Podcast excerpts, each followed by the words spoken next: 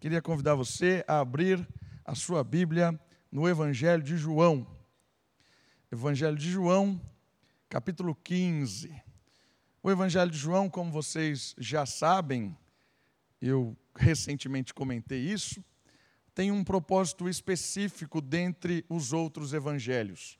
O Evangelho de João tem o propósito de mostrar claramente que Jesus, ele é o filho de Deus, que ele é muito mais do que um ser humano.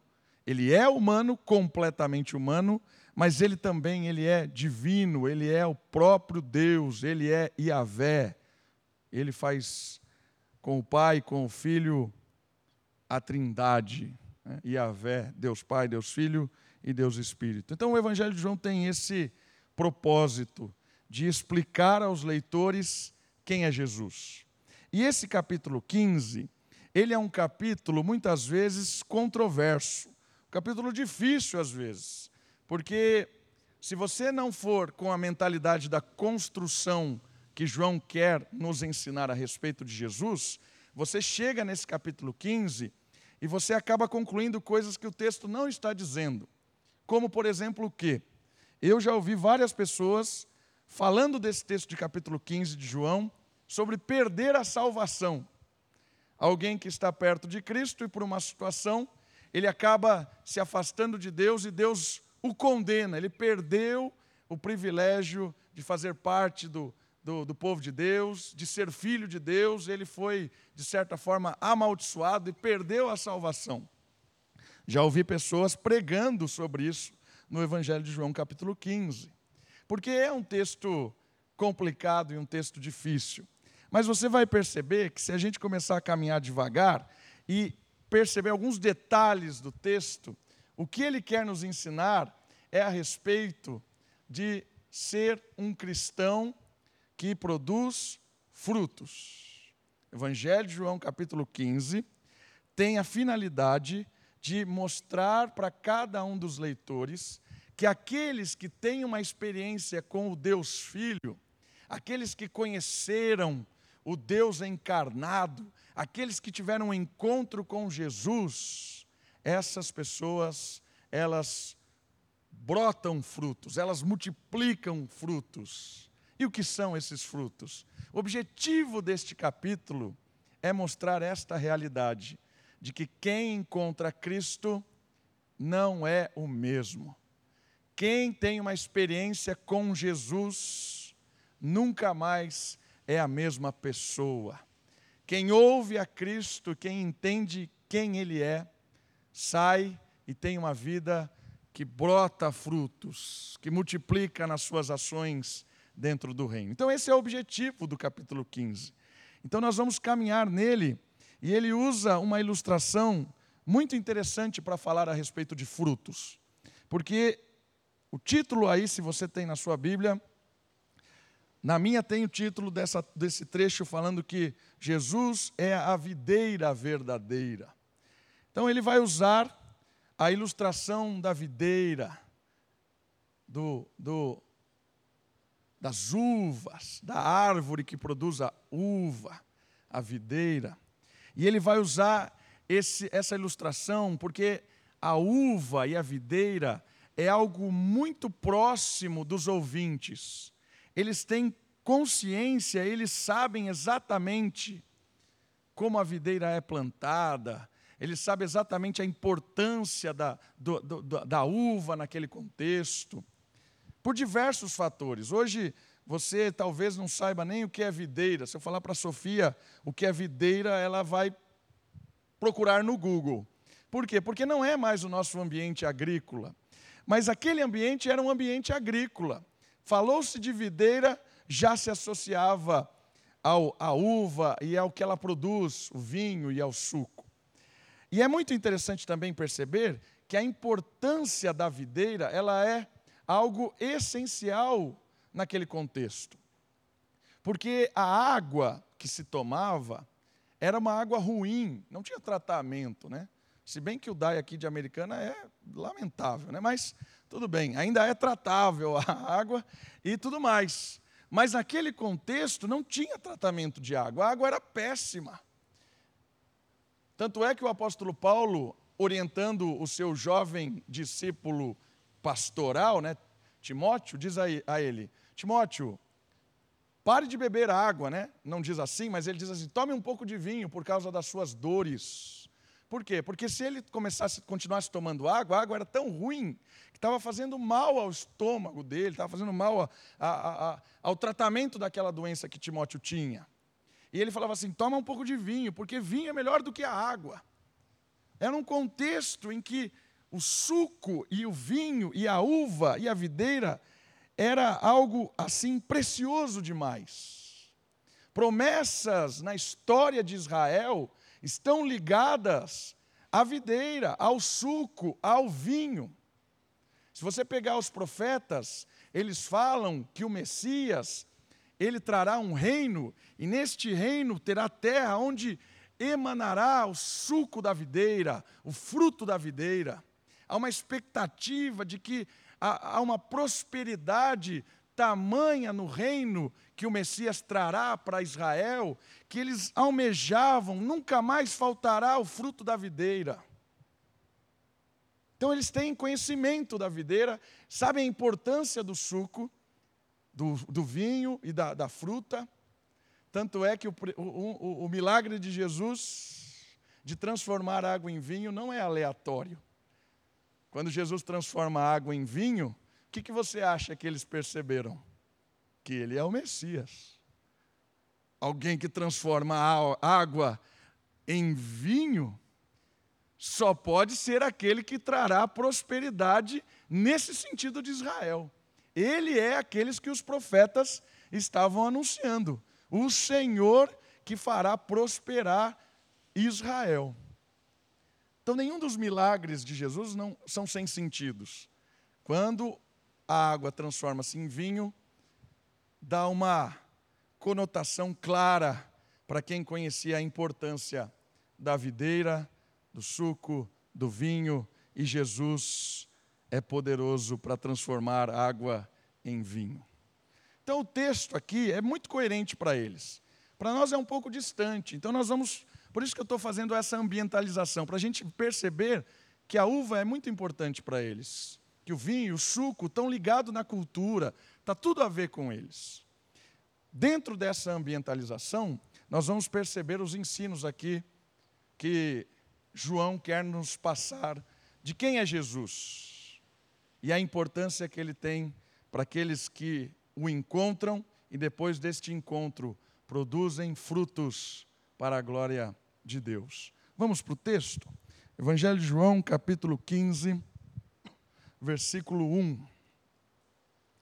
Diz assim o primeiro versículo: Eu sou a videira verdadeira, e o meu pai é o agricultor. Jesus se apresenta logo de cara como, usando a linguagem de Pedro, a pedra principal, o fator importantíssimo, determinante para o povo de Israel. Eu sou a videira, eu sou a fonte de vida, eu sou aquele que garante a prosperidade espiritual, aquele que garante a sua sobrevivência. Eu sou aquele que veio para dar nova realidade. Eu sou a videira verdadeira. Percebeu como é importante perceber que a, a uva e a videira é fundamental para a história de Israel? Porque aí a ilustração de Jesus faz sentido. Eu sou fundamental, eu sou a videira verdadeira. E o meu pai é o agricultor. É ele que trouxe, é ele quem administra, é ele quem faz com que a videira e a missão da videira faça com que outros se acheguem a mim. O pai é o agricultor, ele tem o plano de restaurar, de abençoar, de fazer vocês experimentar uma nova realidade. Ele é quem está cuidando, ele é quem está administrando o propósito. E eu sou a videira. Pai tem um plano e eu vim executar este plano. E quais são as implicações da videira verdadeira e do agricultor? Versículo 2 é muito profundo. Ele diz assim: Todo ramo que está em mim e não dá fruto, olha só o que ele está falando. Se você tem um encontro com Cristo, se você percebeu quem Ele é, se você o abraçou com relação à fé, você faz parte da videira, você está ligado a Cristo. Qual é a consequência de alguém que está em Cristo? Produzir frutos. E aí ele vem assim: se você está ligado em mim e não dá fruto, aí vem duas palavrinhas que talvez a tradução nos confunda. Ele fala assim: ele corta. Por que, que a tradução nos confunde? Porque a palavra usada ali não é a ideia de cortar, decepar. Mas a palavra usada aqui, ela é erguer, no sentido de levantar. Por que, que você está falando isso? Vamos voltar no contexto de como as videiras eram na época. As videiras não são a que você olha na internet hoje. Se você for mandar uma mensagem de WhatsApp para o Luther, você vai ver a foto dele embaixo da videira. Está lá ele assim, abaixadinho, Vai lá depois, você vai ver, é engraçada a foto. Ele está embaixo assim, tem as videiras. Não é isso, Luther? Tem os, os, né? Mas naquela época não era assim a videira. A videira era baixa, era aqui, ó. Fazia-se baixinho. Tanto é que uma das pragas que acabavam com a uva era a raposa. A raposa vinha e acabava com a uva, porque eles faziam bem baixa toda a videira ela era feita baixa, diferente de como é hoje no alto. Então a primeira orientação que Jesus está falando é o seguinte: se alguém teve um encontro comigo, está plantado em mim, está lá. A primeira coisa de alguém que não está dando fruto, o que o, o pai faz, o que é perfeitamente importante de se fazer, é erguer para que erguer? Aqui é legal demais. Erguer tem a ideia de que Deus identificou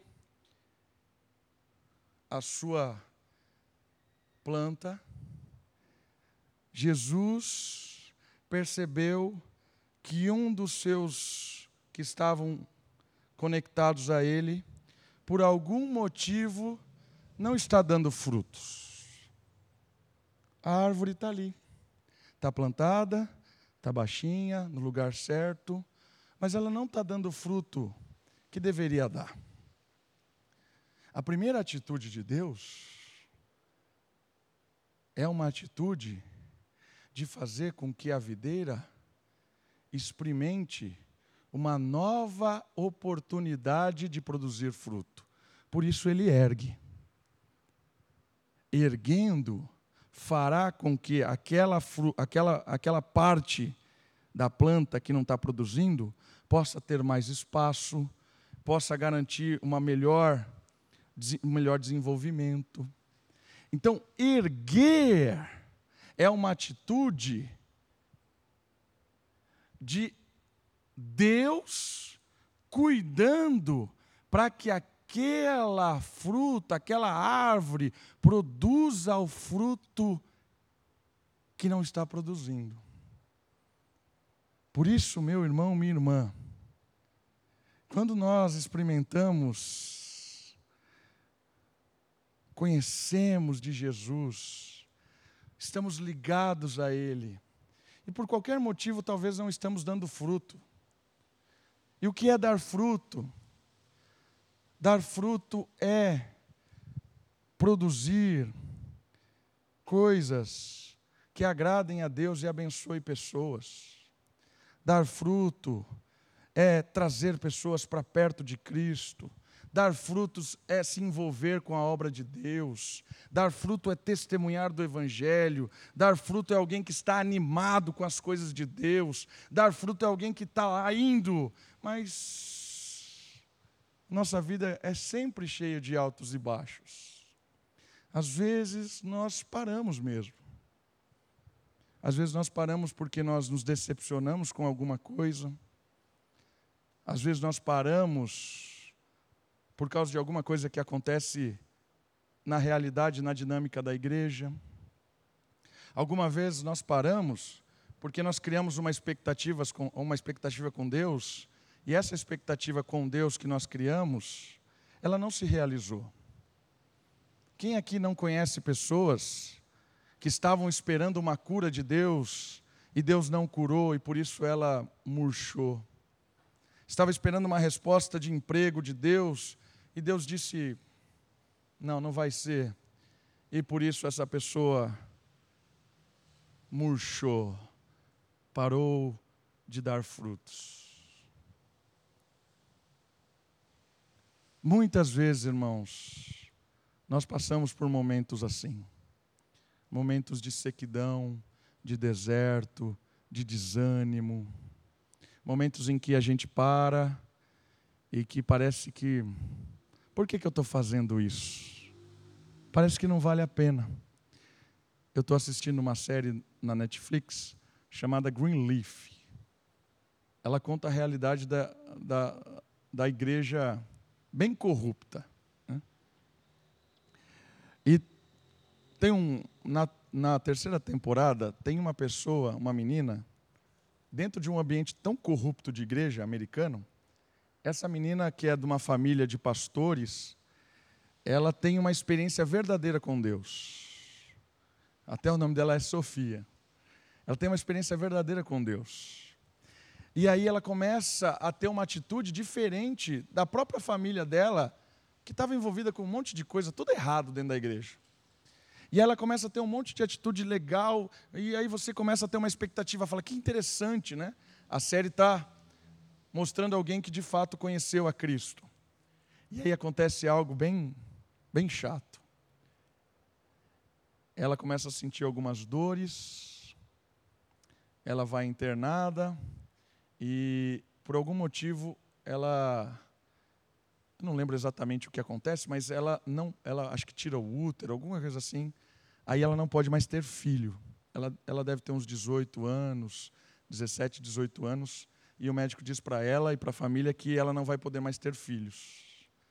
A partir daquele momento na série, aquela menina que estava assim com Deus, ela para e parece que o negócio começa a descer. Começa a duvidar, questionar, ficar triste. Mas não é alguém. A atitude dela não é de rebeldia, é uma atitude de tristeza. Parece que é uma decepção com Deus. De alguém que estava vibrando com as coisas de Deus e me decepcionei. Quem de nós nunca passou por isso? Por isso, a primeira atitude que o texto nos revela não é uma atitude de Deus de decepar não está dando fruto, eu vou cortar e já vou jogar fora. Isso vai acontecer mais para baixo. Mas não é agora. Por quê? Porque a primeira atitude de Deus é uma atitude de erguer. Deus sabe das nossas decepções. Deus sabe das nossas tristezas. Deus sabe das nossas lutas. Por quê? porque ele é o sumo sacerdote de Hebreus, que, se, que padeceu e sofreu tudo aquilo que nós sofremos, e por isso ele é o, o perfeito sumo sacerdote, porque a proximidade que Jesus tem de nós é uma proximidade de entender o que é o sofrimento, o que é a dor, o que é a traição, o que é a decepção. Toda vez que a gente se decepciona com Deus, não é porque Deus nos decepcionou, é porque nós temos uma interpretação limitada das coisas. Nós temos uma expectativa, muitas vezes, errônea das coisas. E aí nós nos decepcionamos com Deus porque nós estamos enxergando a realidade errada, de uma forma difícil, diferente do que realmente Deus está trabalhando. Por isso, pela graça e pela misericórdia e pela tremenda bondade e amor do Senhor Jesus, a primeira atitude de Deus para com os seus filhos, que de certa forma param de dar frutos por qualquer motivo que seja, é de erguer, de consolar. Às vezes Deus manda alguém, um amigo, para estar do lado. Às vezes não fala nada, só abraça, motiva. Às vezes Deus usa uma reunião, um encontro, um culto. Eu não sei. Mas o que eu sei nesse texto é que Deus sempre nos levanta para que possamos dar frutos. Deus conhece as suas dificuldades, as suas decepções, as suas lutas. E a primeira atitude de Deus não é uma atitude de vir. Não. A primeira atitude de Deus é: vem aqui. Vem aqui, caminha junto. Olha só, eu vou te dar um ajuste para talvez você enxergar um pouquinho aquilo que você não está enxergando.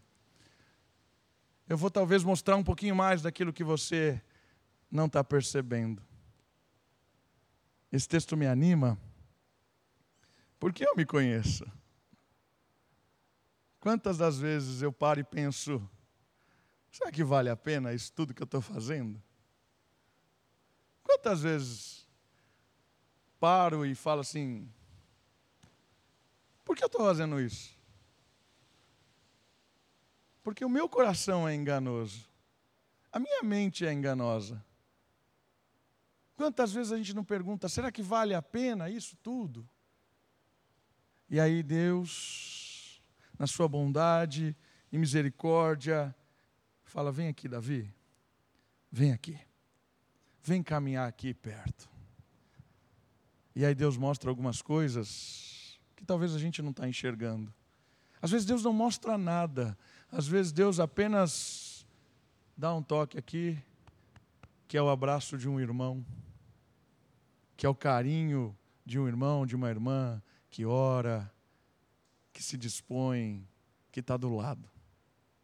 Esse é o erguer de Deus. E o erguer de Deus é usando um, cada um de nós, para que nós possamos, de certa forma, estar sempre cuidando uns dos outros, para que nós possamos juntos produzir frutos para a glória de Deus, caminharmos juntos para a glória de Deus. O primeiro ensino de Jesus é que se alguém está em mim e não dá fruto, ele ergue. E todo ramo que dá fruto, ele limpa, para que dê mais fruto. Olha que legal isso. Então ergueu, começou a produzir, ele vai podando, tirando aquilo que é morto, aquilo que é praga. Para quê? Para que dê mais fruto. Essa é a nossa constância começamos a caminhar com Deus, começamos a experimentar coisas novas, começamos a ter uma realidade de vida diferente, Deus começa a nos podar todos os dias. E essa poda é uma poda boa, abençoadora. É Deus nos ensinando, é Deus nos corrigindo, é Deus tirando de nós as pragas que esse mundo enxerta no nosso coração, na nossa mente. É Deus tirando essa contaminação do mundo de sonhar coisas que não fazem sentido, de almejar coisas que não levam a lugar nenhum, de perder tempo com atividades e anseios que nos levam cada vez mais longe daquilo que Deus tem para nós. Quando Deus nos ergue e Deus começa a lapidar, podar, é arrancar coisas da nossa antiga vida daquilo que nos fazia estar lá embaixo e não produzir fruto. Por isso, a segunda atitude aqui de Deus, que é o agricultor, daqueles que estão ligados na videira, aqueles que são filhos de Deus, que foram colocados na videira verdadeira, tiveram um encontro com Cristo, Aqueles que estão em Cristo e não estão dando fruto, Deus levanta para que possam encontrar consolo, abrigo, esperança. Depois do levantar de Deus, Deus poda. Deus vai corrigindo, vai reparando. E aí nessa fase, nessa segunda fase, talvez Deus mude a nossa mentalidade. Porque talvez muitas vezes nós estamos esperando coisas de Deus, mas se Deus nos dá aquilo, são coisas que vão nos matar. E aí, nessa fase da poda, Deus tira de nós pensamentos e expectativas de Deus que são ruins para nós. E Deus fala: meu filho, isso aqui que você está querendo que eu, vá, que eu te dê, isso que você está esperando de mim, vai te matar. É por isso que eu não te dou. E nessa fase da poda, Deus tira de nós expectativas e sonhos que não são do alto, que não são de Deus. Essas fases às vezes doem, né? porque Deus tira, arranca de nós coisas que foram a vida inteira. Eu sonhei isso a vida inteira, mas isso me levaria para a morte. E Deus tira, dói, mas quando eu vejo, por causa desse tirar de Deus, a minha vida com Deus, ela de fato começa a dar mais frutos. Tem coisas que a gente está carregando há anos, sonhando há anos, almejando há anos, mas isso é uma trava. Está aqui. Não deslancho na fé cristã, porque eu estou carregando uma coisa que não faz o mínimo sentido. E nessa fase da poda é quando Deus vem e corta aquilo que não faz o mínimo sentido, que eu estou carregando, sonhando, almejando, desejando, e aí eu me sinto livre para poder dar mais frutos. O agricultor, na videira verdadeira, levanta e poda. Agradeça a Deus quando Ele tira coisas da sua vida que estão afastando você dele. E tem coisas que estão na nossa vida que a gente nem percebe que nos estão afastando de Deus. Tem coisas que a gente perde, e depois que a gente perde, a gente percebe que aquilo estava me afastando de Deus. E foi a poda, tirou, me libertou. Vou dar mais frutos. Deus levanta, Deus poda. Versículo 3. Vós já estáis limpos pela palavra que vos tenho falado. O que isso quer dizer? Quer dizer que a palavra verdadeira de Deus nos limpou por completo para que nós sejamos um fruto que multiplica. Nós estamos podados, erguidos, a palavra de Deus, o consolo de Deus nos colocou de uma forma linkados a Jesus, para que quando eu estou nele, eu posso, de certa forma,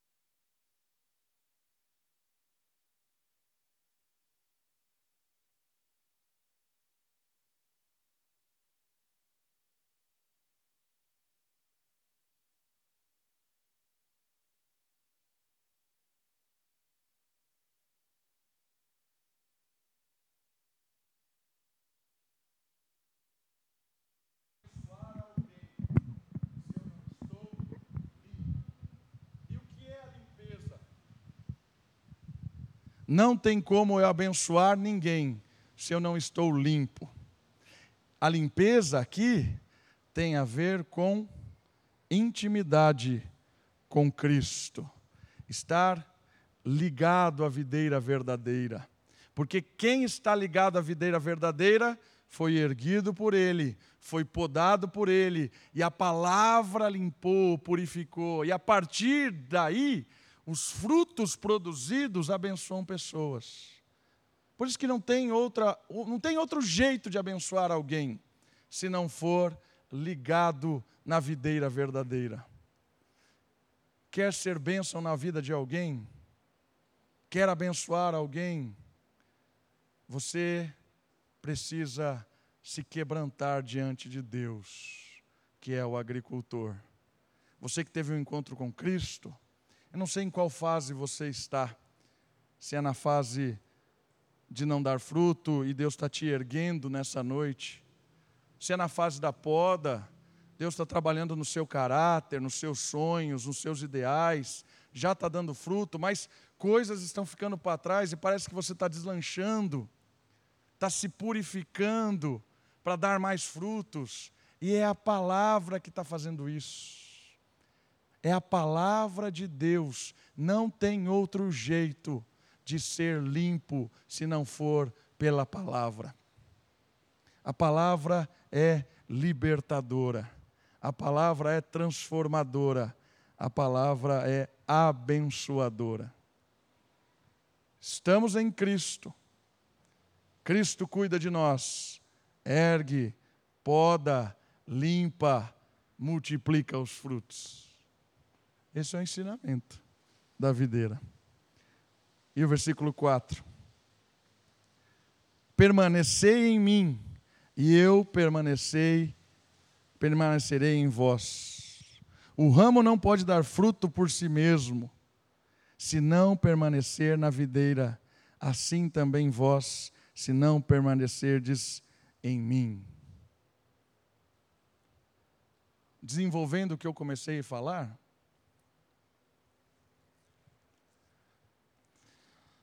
a gente precisa estar intimamente próximo de Deus para abençoar pessoas. Às vezes nós nos enganamos que abençoar pessoas é resolver problemas imediatos delas. Isso, de certa forma, repara alguma coisa. Mas o texto bíblico está nos ensinando uma realidade um pouco mais profunda. Aquele que permanece na videira tem um link. Eu estou nele e ele está em mim. Há uma atuação do Espírito de Deus em mim para agir nas pessoas, porque eu estou em Cristo. O ramo não pode dar fruto por si mesmo. A questão aqui tem a ver com fazer coisas para as pessoas, tem a ver com servir pessoas. E servir as pessoas por si mesmo não dá.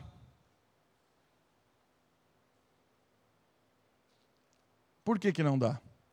O apóstolo Paulo explica isso em Coríntios capítulo 13.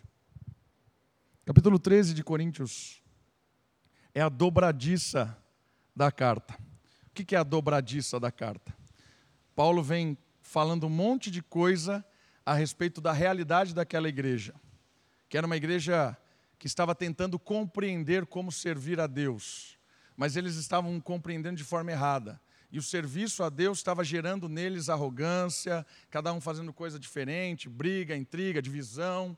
Eles queriam de fato servir a Deus, mas eles estavam contaminados com ensinamentos gregos que falavam da diferença de pessoas, que essas diferenças eram hierárquicas, um era mais importante do que o outro. E esse tipo de coisa contaminou toda a igreja em Corinto, que era na Grécia. E aí Paulo vai trabalhando. O reino de Deus não é assim, como vocês estão vendo. E aí o versículo, o capítulo 13 é a dobradiça, porque ali ele revela o que é de fato abençoador, o que é de fato pertencer a uma igreja, o que é de fato servir a Deus. E aí está ligado com esse texto aqui. Não tem como abençoar pessoas se eu não estiver intimamente na videira, que é Cristo. Por quê? Porque Deus é amor. E Coríntios capítulo 13 diz que se não houver amor, você pode fazer o que quiser, não vale nada. ainda que você venda todas as coisas e dê aos pobres, ainda que você dê a sua própria vida para salvar alguém, você pode fazer o que você quiser. Se não tiver amor, não vale de nada. E o que é o amor? O amor é estar em Deus, porque Deus é amor. Quando você está intimamente se relacionando com Deus, se quebrantando com, uh, diante dele, o Espírito de Deus transforma o seu coração, transforma a sua mente, te torna filho. E a partir dessa experiência de relacionamento profundo com Deus, eu começo a agir neste mundo, abençoando as pessoas, por causa do que eu experimentei de Deus, que é o amor. E esse amor, ele não se contém dentro de mim, ele começa a derramar para as pessoas. É isso que Paulo fala aos Coríntios. Esquece as, as brigas da igreja, esquece as divisões, esquece a importância. Quando você faz por amor, você está amando a Deus e por isso amando as pessoas, aí o fruto é verdadeiro, permanente e abençoador. Porque se não tiver amor, é arrogância, é orgulho, é soberba, é interesse. Mas Jesus está dizendo assim: permaneça em mim, para que o seu fruto seja limpo, porque o fruto que vem de alguém que está intimamente com Cristo é fruto do Espírito e o Espírito é amor.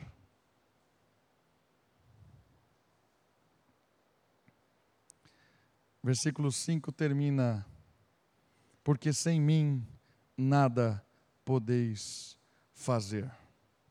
Você pode olhar para o versículo disse e falar assim: não tem sentido isso. Porque tantas coisas se fazem que não estão ligadas a Jesus tanta coisa acontece no mundo que não tem nada a ver com Cristo. Mas o que ele está falando aqui, não dá para fazer nada eterno sem Cristo. Não dá para fazer nada profundamente significativo que tenha implicações de eternidade sem Cristo. Não dá para abençoar alguém de verdade sem Cristo, porque a bênção verdadeira, ela é espiritual. Fazer algo para alguém é espiritual. Se fazer sem o espírito é passageiro, ilusório e enganoso. Sem Cristo, não tem como abençoar ninguém. Porque de fato nós não abençoamos ninguém. É Cristo que nos abençoa e faz transbordar a bênção nas pessoas.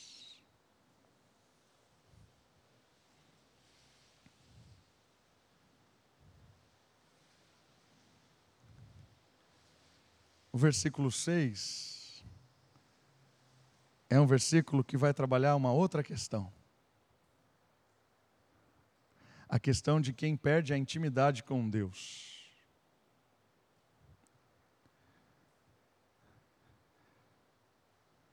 E aí você pergunta: alguém que já encontrou a Cristo, que está em mim, pode perder a intimidade? texto diz que quem não permanece em mim significa que perdeu a intimidade. Deus levantou, Deus podou, Deus limpou. Mas mesmo assim, ainda seguiu vivendo uma vida que não está nem aí. Aí ele diz assim: é jogado fora e seca. A semelhança do ramo, esses ramos são recolhidos, jogados no fogo e queimados. Agora sim, né? Perdeu a salvação e foi para o inferno.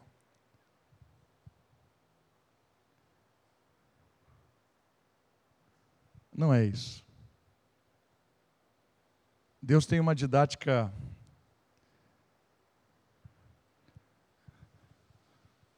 profunda, principalmente para as pessoas que estão ao redor de alguém que faz parte da videira, conviveu com a videira, mas depois de todo o tratamento de Deus, ainda permaneceu querendo distância. Crente, crente. Mas alguma coisa fez com que essa pessoa se afastasse e fosse enganada. Como aquele cara, aquele indivíduo de 1 Coríntios capítulo 5, que foi enganado por esse mundo, e o apóstolo Paulo fala assim: entregue ele ao, ao diabo, para que destrua a sua carne, e no dia do Senhor ele será salvo. Paulo está falando que aquele indivíduo, que era irmão da igreja, parou de dar frutos, começou a, a fazer coisas dentro da igreja que não eram legais. Paulo falou para ele assim: ó, tira ele fora.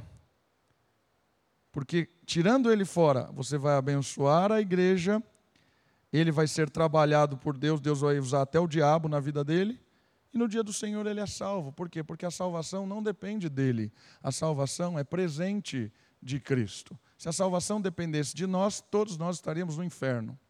Graças a Deus, porque a salvação não depende de nós. A salvação depende de Cristo. Aquele que começou a boa, a boa obra em nós, ele é fiel para completá-la. Então, se o texto está, não está dizendo de perda de salvação, está ensinando o quê? Está ensinando o que aconteceu em Corinto. E o que é tirar, jogado e queimado. O que é isso? Temos que ir para o ambiente, de novo, contextual. Né? O ambiente contextual era o ambiente agrícola, em que se usava esses restos podados para se jogar, queimar e com o fogo produzir energia, produzir algum tipo de de carga. Você fazia com, com fogo, produzia algo que beneficiava. Então o fogo geraria produção. Deus usou o servo inútil para abençoar as pessoas. Porque quem abençoa as pessoas sempre é Deus. Então aqui, o que ele está falando? Que Deus às vezes vai usar pessoas que estão atrapalhando tirando essas pessoas, jogando elas para gerar temor em outros, e essa pessoa, de certa forma, ela está sendo corrigida, disciplinada. Deus está jogando fogo nela para ver se ela acorda. E esse fogo é abençoador e gera temor, como no caso de Ananias e Safira, que mentiram, morreram diante dos apóstolos foram disciplinados por Deus. E essa disciplina dura de Deus ali em Ananias e Safira gerou temor na igreja. As pessoas temeram a Deus pela seriedade que é ser discípulo e produzir frutos verdadeiros e não enganosos, como Ananias e Safira foram iludidos e queriam oferecer. Por isso, esse texto, na minha interpretação, ele está dizendo que o agricultor tem uma última alternativa com os seus filhos. E eu espero que essa não seja para com nós, para cada um de nós, para conosco. Para que quando você e eu formos levantados, que a gente respire, que quando nós formos podados, que a gente agradeça, se liberte. E quando a gente experimentar da limpeza da palavra, que a gente possa se animar e correr. Porque se a gente se, se, se acomodar, se a gente ficar ali murchinho e começar a dizer não, não, não, não, talvez o agricultor te pegue e jogue na fornalha para que você aprenda e abençoe pessoas pela sua própria disciplina. o agricultor sempre vai abençoar e vai ensinar pessoas com a sua vida. Porque você e eu fomos chamados para abençoar e ensinar pessoas. Você pode ser abençoador e ensinar as pessoas estando na videira, ou o agricultor vai ensinar e abençoar pessoas disciplinando quando nós somos alguém que não produz nada. E alguém que não produz nada vai abençoar, gerando energia na fornalha. Essa é a didática muito interessante de Deus para conosco. Cuidado de quem ergue, o amor de quem corrige, a persistência né, de quem limpa e a firmeza de quem corrige. Esse é o nosso Deus. E ainda assim, e ainda assim, a obra é dele. Aquele que conhece, começou a boa obra, é ele quem vai terminar. É ele que vai moldar a nossa vida, o nosso caráter, a nossa história. Por isso eu queria que você nessa noite pensasse: quem sou eu? Aquele que está lá murchinho e Deus está me levantando hoje. Deus está querendo me podar, está tirando algumas coisas que está doendo e eu não estou muito afim. Nossa, eu experimentei uma libertação de Deus, comecei a correr, quero abençoar mais pessoas. Ou estou há anos, anos e anos, sentindo a fornalha de Deus. Deus te dá a esperança de voltar. Se você está ouvindo a mensagem, você pode estar anos parado. Talvez hoje Deus te levantou. Talvez está queimando na fornalha, sendo corrigido por Deus, e hoje Deus está te levantando de novo.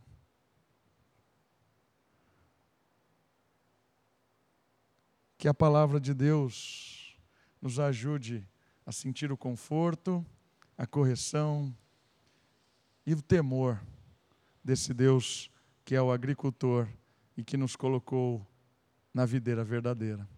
Vamos orar? Baixe sua cabeça, feche os seus olhos. Olha o Senhor, que Ele nos ajude a estarmos intimamente ligados cada vez mais na videira verdadeira.